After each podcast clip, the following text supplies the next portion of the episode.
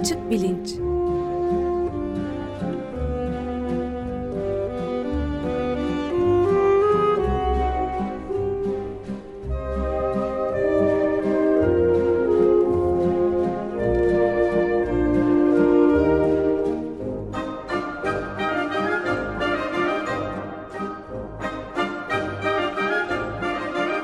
Güven Güzeldere ile bilim ve felsefe sohbetleri.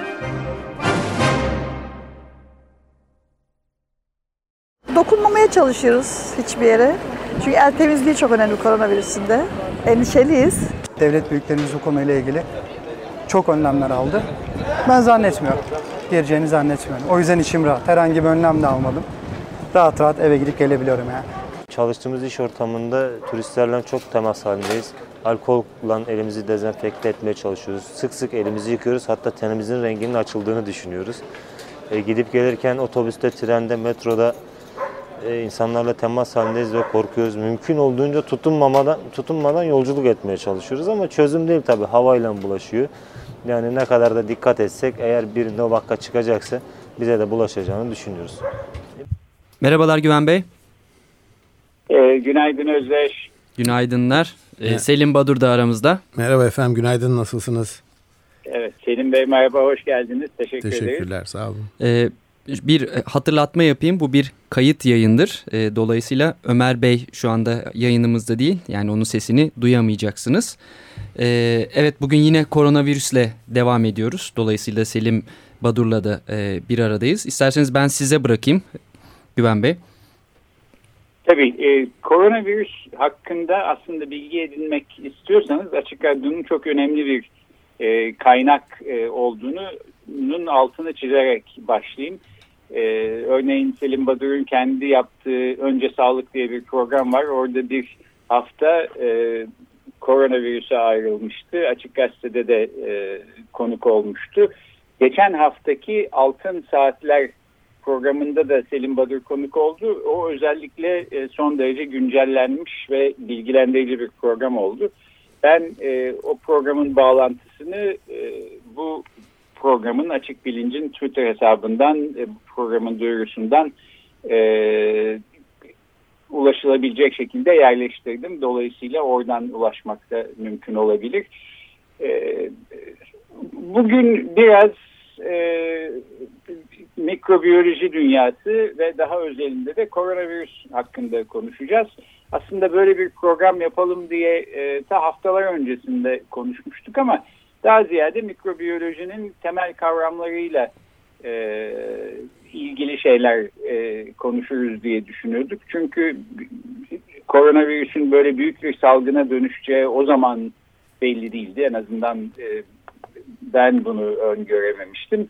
Bir de işte hani böyle mesela doçent ünvanlı insanlar çıkıp işte Türk genine işlemez, dolayısıyla Türkiye'de bir şey olmaz ya da başkaları da kelle paça yeriz, kurtuluruz, bizi dokunmaz falan gibi şeyler söylüyorlardı. Pek öyle bir durum olmadı.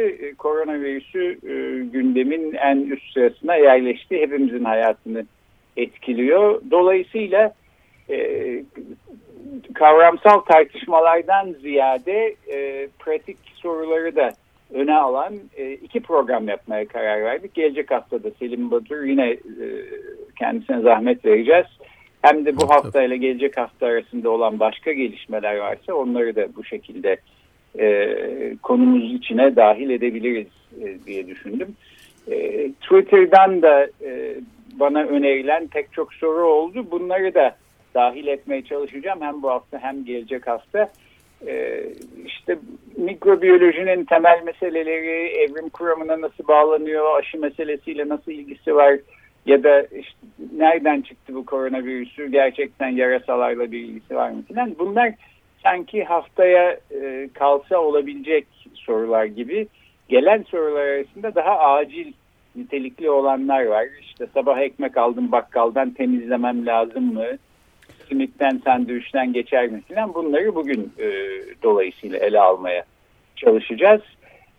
Son bir şey daha söyleyerek bitireyim. Gürhan Ertürk'e teşekkür ediyorum Altın Saatler'den. Bana bir kondo araştırması belgesi yollamış. Konda'nın Mart ayında birkaç gün önce yayınladığı bir belge. Onların verilerine göre Türkiye'de hemen herkes koronavirüsü hakkında bir duyuma sahip olduğunu söylüyor ve büyük çoğunluk %85 ve üstü virüsün nasıl yayıldığını ve tedbir amaçlı olarak neler yapılması gerektiğini bildiğini söylüyor. Öte yandan gerçekten bu gerekli şeyleri yapanların oranı ise %55'miş. Yani her iki kişiden birisi neredeyse yapmıyor, dikkat etmiyor demek oluyor bu. Biraz bunlardan da bugün konuşalım istiyorum. Türkiye'de durum böyleyken Amerika Birleşik Devletleri'nde de çok acayip şizofrenik bir durum var. Bir amatör muhabir olarak onu söyleyerek bitireyim. Örneğin süpermarketlerde raflar boşalmış durumda. İşte okullar tatil oldu. Bu Boston şehrinin civarındaki bütün büyük okullarda öğrencileri evlerine gönderdiler ve yaz sonuna kadar gelmeyin artık dendi. MIT'de, Harvard'da, Tufts Üniversitesi'nde, Boston Üniversitesi'nde falan. Öte yandan işte bu hafta sonu Aziz Patrick kutlamaları vardı. Lokantalar, barlar tıklım tıklım doluydu. Amerikalı gençler arasında ben gencim, bana bir şey olmaz. Üstelik burası Amerika, özgürüm, ne istersem yaparım gibi özgürlüğün ne olduğu konusunda kafa karışıklığından kaynaklanan acayip bir tutum var. Aslında aşı karşıtlığında da buna benzer bir özgürlük bahanesi görüyoruz. Vaktimiz olursa belki bunlardan da konuşuruz ama yani bütün dünyayı alt üst eden bir salgınla karşı karşıyayız gibi duruyor. Bu konuları bize anlatmak üzere Profesör Selim Badur bugün konuğumuz. Kısaca kendisini tanıtıp sözü ona bırakayım. 5-6 sene kadar Fransa'da Paris'teki Pasteur Enstitüsü'nde çalıştıktan sonra İstanbul Tıp Fakültesi'nde mikrobiyoloji bölümünde öğretim üyesi oluyor. Viroloji ve temel immünoloji bilim dalında 25 sene kadar görev yaptıktan sonra üniversitenin büyük bir kaybı olarak ayrılıyor ve özel sektöre geçiyor. Britanya tabanlı bir ilaç firması olan GlaxoSmithKline'da bilimsel çalışmalar ve kamu sağlığı yöneticisi olarak çalışmakta. Gelişmekte olan ülkelerde yani Pakistan, İran'dan bütün Orta Doğu ve Afrika ülkelerini kapsayan bir coğrafyada aşıların değeri, aşı karşıtlığı ile mücadele, mikrobiyotanın aşı etkinliğine etkisi gibi alanlarda projeler geliştirmekte. Hoş geldiniz yeniden Selim Bey. Merhaba. Çok teşekkürler efendim. Sağ olun. İsterseniz şuradan başlayalım. Yani size burada 100 tane soru sormak da mümkün. Şunu mu yapalım, bunu mu yapmayalım diye. Fakat ben bu soruların cevaplarının yanı sıra yapmamamız gereken şeyleri niye yapmalıyız, yapmamamız gereken şeyleri niye yapmamalıyız da merak ediyorum ki işin biraz mekanizmasını öğrenirsek bazı soruların cevaplarını kendimiz de aslında verebilecek hale gelebiliriz evet, diye düşünmekteyim. Dolayısıyla İsterseniz bu koronavirüsü diye hayatımızın birden içine girmiş olan canlıyı ya da canlı olup olmadığını bile aslında tartışan insanlar var. Organizmayı artık ne diyeceksek biraz tanıyalım istiyorum. Buradan başlayalım. Yani bu koronavirüsünün önce fiziksel özelliklerinden sonra da belki kapasitelerinden biraz bahsedelim. Ne boyutta bir organizma? Mesela bakterilerden farkı ne? Pek çoğumuz bunu bilmiyoruz. Bakteriler de enfeksiyona sebep oluyor ama antibiyotik ile tedavi edilebiliyor. Virüslere antibiyotik etkili olmuyor. Niye böyle? Boy itibariyle mikrobiyolojinin diğer canlı üyeleri itibariyle virüsleri fiziksel özellikleri bakımından nasıl tanımlarsınız? Çok teşekkür ederim bu güzel giriş için sağ olun. Aslında virüs nedir sorusunu belki sorarak programa başlamak, programı böyle açmak uygun olacaktır. Virüsleri ne olduğu sorusuna çeşitli tanımlamalar getirilmiş. Sizin de belirttiğiniz gibi bunlar, bu mikroorganizmalar canlı mı cansız mı konusu hala tartışılan bir konu aslında. Her bilim insanı farklı açılardan yaklaşıyorlar ama ben bir tanesini örnek olarak vermek istiyorum. Enstitü Pasteur'ün Fransa'daki bu mikrobiyoloji alanında dünyadaki önemli merkezlerden biri olan bu kurumun üç saç ayağı diye tanımlanan ve 1965 yılında fizyoloji ve tıp alanında Nobel ödülü alan üçlüsü vardı. Jacques Monod, François Jacob ve André-Michel Lwoff. Bu üç kişiden Lwoff'a sormuşlar virüs nedir diye. Cevabı çok kısa ve net, virüs virüstür diye tanımlıyor. Bu soruya böyle cevap vermiş Lwoff. Tabii mikroorganizmalar alemine baktığımız zaman en küçüğü olan virüsler, sonra bakteriler, sonra mantarlar ve parazitler geliyor. Bu çok kabaca yapılmış bir sınıflandırma. Örneğin virüslerden daha küçük olan priyonlar var. Bizim deli dana hastalığı dediğimiz enfeksiyona yol açan ve virüslerden tanımı daha da güç olan daha küçük canlılar. Şimdi virüslerin bakterilerle kıyaslandığında çok belli başlı birkaç kriter vardır. Bunlardan bir tanesi adi ışık mikroskobu dediğimiz sıradan bir mikroskopta bakterileri gözleyebilirsiniz ama virüsleri görmek mümkün değil, daha küçükler. Kabaca 20 ile 200 nanometre çapındaki mikroorganizmalardır virüsler. Ve bu virüsleri aslında inert birer madde olarak tanımlamak mümkün. Niye bunu söylüyorum? Çünkü her ne kadar kendilerinde bir nükleik asit, yani bir genetik materyal, bu DNA ya da RNA olabilir. Bu genetik materyal ve bunun etrafında bir protein tabakası var ise de kendilerinin her şeyden önce metabolik aktivitelerinin olmadığını biliyoruz. Bu ne demek? Kendi kendilerine bulundukları ortamda çoğalamaz virüsler. Bakteriler için böyle değil. Kendilerinden bir büyük sınıf olan bakterilere baktığımız zaman bakterilerin ikiye bölünerek çoğalma özelliği vardır ama virüslerin replikasyon ile çoğaldıklarını biliyoruz. Ve üremeleri, çoğalmaları için muhakkak canlı bir ortam gerekmektedir. Bu virüslerin en çarpıcı özelliği.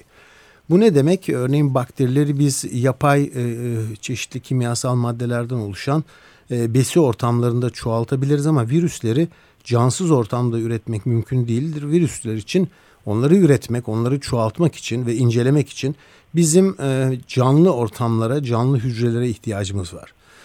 Pratik olarak bu laboratuvar kısmına daha fazla girmeyeceğim ama bunu bizim açımızdan, bugünkü konumuz açısından şöyle bir önemli özelliği var. O zaman virüs insan vücudu ya da cansız ortamda çok uzun süre yaşamını sürdüremiyor ve çoğalamıyor. Virüsün muhakkak bir hücre içine girmesi lazım. Hücre içine girdikten sonra da girdiği, yani infekte ettiği hücreyi, ya diyor sen artık kendi işinle uğraşma, kendi işini bir kenara bırak. Gel bir süre için benim için çalış komutu veriyor. Çok karikatürize ederek anlatıyorum tabii. Ve virüsün içine girdiği hücre birdenbire işi gücü bırakıp kendi işini, kendi yapması gerekenleri, kendisi için çalışmayı bir kenara bırakıyor. Ve birdenbire yeni virüs partikülleri üretmek üzere adeta yeni bir üretim merkezi, yeni bir virüs üretme fabrikası gibi çalışmaya başlıyor. Virüsler bu şekilde çoğalmaktalar. Şematik olarak bir tane virüs bir hücreye girdiği zaman biraz önce belirttiğim komutları verip hücrenin birdenbire o tek virüsü yüzlerce, binlerce virüs partikülü şeklinde çoğaltmasına yönünde uğraş gösteriyor. Ve sonunda hücreyi bir şekilde patlatarak, delerek o yeni oluşan binlerce virüs partikülü dışarıya çıkıyorlar ve ondan sonra da etraftaki diğer hücreleri enfekte ediyorlar. Bu tedavi ve aşı hazırlanması, aşı hedefleri açısından da önemli. Biz bir viral enfeksiyonu tedavi etmek istediğimiz zaman daha çok virüs ile enfekte olmuş hücreleri patlatacak, onları öldürecek bir takım araçlara ihtiyaç duymaktayız. Kabaca virüs dünyasına girişi bu şekilde herhalde özetlemem yeterli ama eğer sorunuz olursa daha ayrıntıya gireyim. Tamam. Çok teşekkürler. Yani aslında insanlar için en tehlikeli canlılar hangileri dense insanın belki ilk aklına yırtıcı hayvanlar, yılanlar, köpek balıkları falan gelir ya da gelirdi eskiden. Ama virüslerin, bu minik organizmaların çok daha tehlikeli olduğunu, olabildiğini görüyoruz. Bir sinir sistemleri yok, donanım açısından büyük imkansızlıklarla karşı karşıyalar aslında virüsler. Kendi başlarına çoğalamıyorlar, belli ortamlarda bir süre sonra ölüyorlar. Üstelik su ve sabunla mağlup edilebilecek kadar da zayıflar. Burada paradoksal bir şey var. Öte yandan da buna rağmen ama belki de tam bu yüzden çok başarılılar ve insanları kasıp kavurma kapasitesine sahipler. Şimdi burada koronavirüse o zaman gelelim ve bu virüsün kapasitelerinden bahsedelim isterim. Benim görebildiğim kadarıyla en önemli parametreler burada hangi yüzeylerde ne kadar süre canlı kalabiliyor, hangi sıcaklıklara dayanabiliyor koronavirüsü, transportasyon ya da mobilite kapasitesi nedir? Yani kendi başına bir yerden bir yere gidebiliyor mu?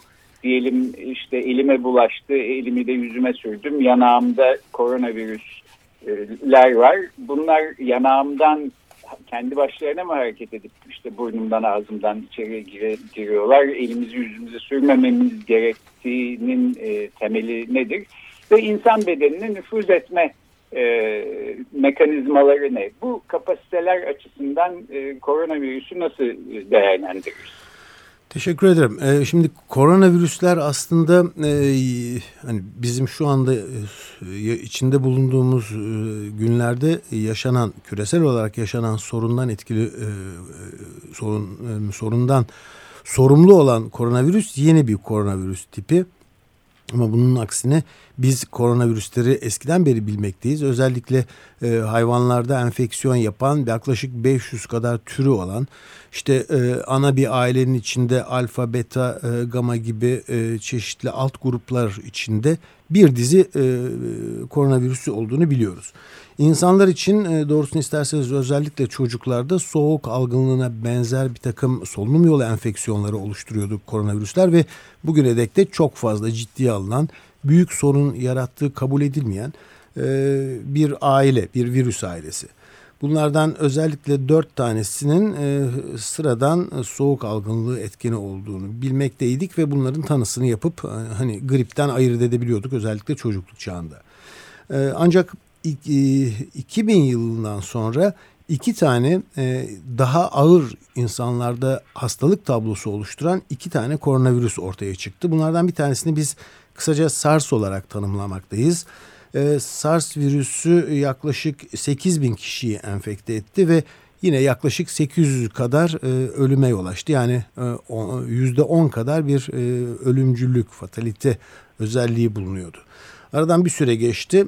Daha sonra Orta Doğu'da Middle East Respiratory Syndrome ve bunun kısaltılması MERS olan bir diğer koronavirüs çıktı ki bunda da 2400 kadar olgu vardı ve burada ölümcüllük daha fazlaydı. %30-35 kadar ölümcüllük özelliğine sahipti. Koronavirüs günümüzde yaşadığımız SARS-2, SARS-CoV-2 olarak tanımlanan ve COVID-19 diye tanımlanan hastalık tablosuna yol açan etken aslında yeni bir virüs olduğu için çok hızlı yayılan, buna karşılık SARS ve MERS'ten bunlarla kıyaslandığında fatalite yani ölümcüllük oranı düşük olan bir virüs. Ancak burada hemen belirteyim, bu rakamlar çok kesin değil. Neden değil? Çünkü bir virüsün, örneğin içinde bulunduğumuz sorundan sorumlu olan koronavirüsün, bu koronavirüsün fatalitesine baktığımız zaman ülkeye ve zamana göre ölümcüllüğünün değiştiğini biliyoruz. Örneğin İyi önlemler alan ve zamanında müdahale sonucunda hastalığı bir şekilde azaltmayı bilen Güney Kore gibi bir ülkede koronavirüslerin fatalite oranı %0.6. Buna karşılık İran'da %5'e çıkmış vaziyette. Yani tek başına bir rakam, bir sayısal değer vermek doğru değil. Ülkeye ve aynı ülke içindeki zamana, döneme göre de virüslerin fatalite oranlarında değişiklik olabiliyor. Ne kadar canlı kalır bir virüs bu çok tartışılan bir konudur. Çünkü bulunduğu ortamın ısısına ve nem oranına göre bu yaşam süreleri de çok çarpıcı değişkenlikler gösterebiliyor. Bugün günümüzde şu anda söz konusu olan koronavirüslerin ki genelde bu aile ortamda vücut dışında 3 saat kadar en fazla canlı kalır denirdi. Ama biz bugün İşte Ocak ayının ortalarından itibaren bu yeni sorunla, yeni koronavirüsten ilgili yayınlara baktığımızda, ki bunların sayısı 885 kadar, takip etmeye çalışıyorum, yayın çıktı. Bunların bir kısmı durumun aciliyeti nedeniyle yayınlanmadı ama online şekilde erişilebilen çok hakemli dergilerde uluslararası kabul görmüş tıp dergilerinde yayınlanan çalışmalar. Bu çalışmalara baktığımız zaman içinde şimdiye dek bir tane sadece koronavirüslerin vücut dışındaki farklı ortamlardaki yaşam süreleri incelenmiş. Ve burada ilginç bir bulgu var. İnsanların ürkmesine gerek yok belki, yani belirli koşullarda 9 güne kadar bu koronavirüsün canlı kalabildiğinden bahsediyor. Böyle bir bulguları var. Tabii pardon, evet. Buyurun lütfen. Buyurun. Peki bir de bu mobilite imkanları nedir koronavirüsün? Bunu merak ediyordum. İnsan bedenine nüfuz etmekte nasıl bir yöntem izliyorlar? Şimdi bütün virüsler hedef aldıkları, ki canlı bir hücreye girmeleri lazım çoğalmaları için. Bir açıdan onlar da bir yaşam mücadelesi verip bir an önce bir hücreyi infekte edip içine girmek isteyecekler. Ve bu hücre içine girişte genellikle hücrelerin yüzeyinde reseptör ya da algaç dediğimiz yapılara tutunarak hücre içine giriyorlar. Her şeyden önce buradaki de örnek daha iyi anlaşılacak ama bütün virüsler için şunu belirtmeliyim. Hiçbir hücrenin yüzeyinde gelsin de benim içime bir kızamık virüsü ya da hepatit virüsü girsin diye bir yapı oluşmuyor. Bütün bu çıkıntıların, yani bu reseptörlerin aslında immün sistemimizde farklı bir takım işlevleri var. Örneğin bir kızamık virüsü CD150 dediğimiz ve immünolojide farklı bir görevi olan, o nedenle hücrenin yüzeyinde taşıdığı bir yapıya tutunuyor. Koronavirüslerde kısaca ACE2 dediğimiz angiotensin converting enzim denilen bir yapıyı reseptör olarak kullanılıyor ve bu reseptör bol miktarda bulunduğunda hücreye daha yoğun bir şekilde giriyor ki belki bugün değil, önümüzdeki programlarda da eğer konuşma olanağı bulursak sizi ilgilendiren bir yere geçebilirim bu angiotensin converting enzimle ilgili olarak. Bu virüsün nöroinvaziv özelliğinden bahsedeceğim. Öyle bir yayın var çünkü, belki sizin ilginizi çekecektir diye düşünüyorum.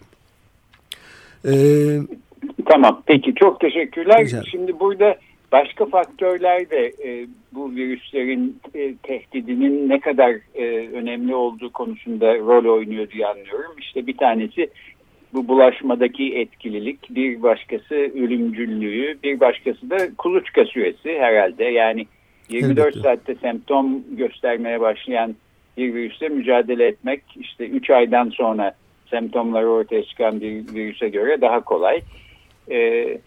Buradan biraz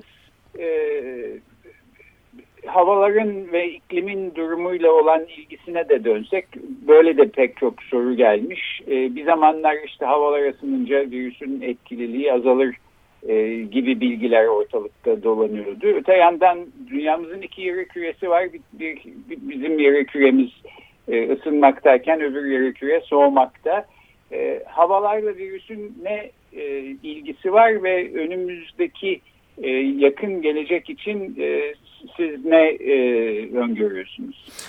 Şimdi çok haklısınız. Bu tarz söylevler birçok ortamda dillendirilmekte. Yani havalar ısınacak ve bu virüsün dağılımı azalacak diye. Keşke öyle olsa ya da buna bilimsel bir kanıt bulunsa. Ancak henüz böyle bir yayın olmadığı gibi bu soruya tartışıldığında hani bir şeyler söyleyebilmek için şöyle bir baktım.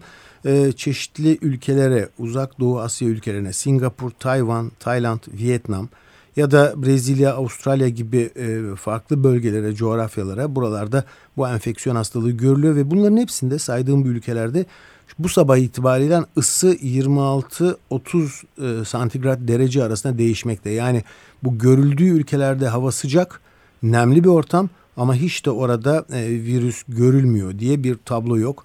Buralarda da virüsün ve enfeksiyonun yayıldığını görüyoruz. Ama buralarda galiba dışarıdan bu coğrafyaya gidiyor değil mi? Yoksa kendi ortamında mı oluşuyor? Yok, hayır. Oraya da bir yerden geliyor. Yani yabancı bir ülkeden geliyor. Tabii kaynağı nereden dediğinizde biz bugün yarasaların birçok virüsün ana kaynağını oluşturduğunu, rezervuarı oluşturduğunu biliyoruz. Ama yine ülkemizde yanlış bir görüş ortaya atılmıştı ya da dillendirilmişti. İşte o Çinliler zaten yarasa çorbası içiyorlar falan diye yarasalardan insanlara virüs bulaşımı hani kuduz dışında bir iki küçük örnek dışında genelde direkt olarak yarasalardan bulaşmıyor. Muhakkak yarasadan bir ara konağa, o ara konaktan ya da vektör rolü oynayan konaktan insana bulaşıyor. Örneğin Mersin yarasalardan develere, Orta Doğu'daki bu solunum enfeksiyonunda develerden insana geçtiğini bir şekilde ya da SARS'ın yine yarasalardan oradaki bir özel tür kedilere, kedilerden aman sakın bizim evlerimizde beslediğimiz evcil kediler anlaşılmasın, bir özel türden geçtiğini biliyoruz. Kısaca böyle yarasa çorbası içmek, biz zaten öyle bir çorba içmiyoruz, onun için bize bulaşmaz. Bu doğru bir yaklaşım değil. Yarasaların hani belki ilerleyen programlarda da bu ele alınabilir. Neden bu kadar çok yarasalar virüs taşıyorlar? Aslında bunlar birer memeli canlı ve bunlar uçma yetisi de olan ve çok uzun mesafeye uçabilen memeliler. Bunların bu evrim sırasında farklılaşmaları immün sistemlerinin birçok virüsü vücutlarında hani yok etmeden ve kendilerini hastalandırmadan bulunmalarını, barınmalarını imkan tanımış. Bu nedenle yarasalar gerçekten önemli. Biz şimdi koronavirüsten bahsediyoruz ama özellikle Asya'da bugün için Türkiye'de adından pek bahsedilmeyen Nipah virüsü gibi, Hendra virüsü gibi birçok virüsün de ana kökeninin yarasalar olduğunu biliyoruz. Evet. Peki o zaman programı belki dinleyicilerden gelen bir takım günlük hayata dair pratik sorularla bitirelim. Evet. Sabah fırından ekmek aldım ya da simitçiden simit aldım. Bunları yerken koronavirüsün geçme ihtimali var mı? Ya da bunları temizlemeli miyim? İşte sirkeli suyla ekmeği silmem mi gerekir? Lokantada pişmiş yemekten geçer mi? Mide asidine dayanır mı? Ya da işte gazeteciden gazete aldım, gazeteden geçer mi? Evimde beslediğim kedilerden, köpeklerden, ev hayvanlarından virüsün geçme ihtimali var mı? Nasıl önlemler almalıyım? Şimdi bu sorulara yanıt, bilimsel birer yanıt verebilmek için tabii koronavirüslerin ve diğer solunum sistemi, solunum yolu enfeksiyonları etkenleri nasıl bulaştığına bakıyoruz. Ve çok net olarak biz yakın temas ve damlacık enfeksiyonu ile bulaştığını biliyoruz bu virüslerin. Koronavirüslerde bunlardan ayrı tutulamıyor. Her ne kadar biraz önce dış ortamlarda tek bir çalışma daha uzun, beklenenden uzun 9 gün gibi bir süre kaldığını göstermiş olsa da aslında kabul edilen ortak bir bilimsel yaklaşım ya da görüş bu virüslerin bu şekilde herhangi bir besin maddesiyle, alınan bir ekmekle, simitle ya da lokantada yenilen pişmiş bir yiyecekle, besinle bulaşmasının mümkün olmadığı yönünde. Sadece solunum yolu ve yakın temasla bulaş söz konusu şu an için kabul edilen. Özellikle evde beslenen kedi, köpek gibi evcil hayvanlardan bulaşması söz konusu değil. Her ne kadar istisnai olarak bir tane köpekte de bu virüs bulundu gibi spekülasyonlar yapıldı ise de bugün için herhangi bir evcil hayvandan koronavirüsün bulaşması söz konusu değil. Peki, çok teşekkürler. Şimdi gelecek haftada bu sorulara devam edeceğiz. Fakat programı kapatırken belki ben yine son cümleyi size bırakmak istiyorum. Hep şöyle bir soru da geliyor. Ne kadar korkmalıyız? Endişe etmeli miyiz?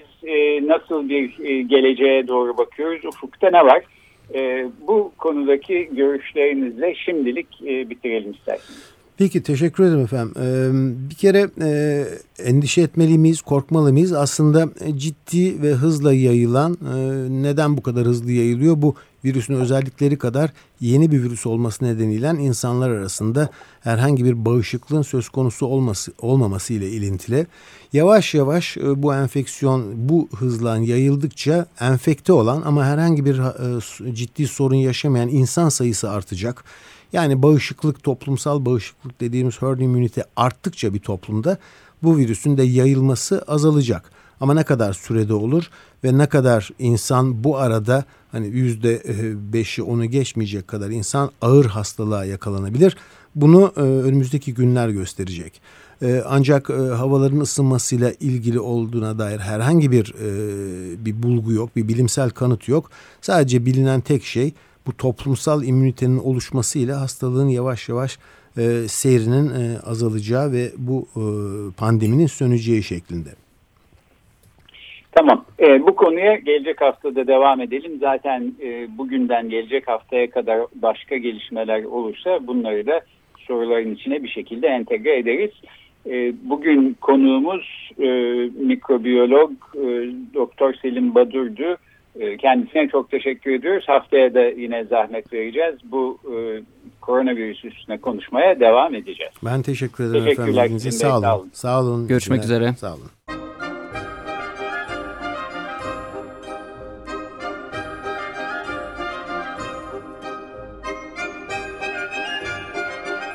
Açık Bilinç.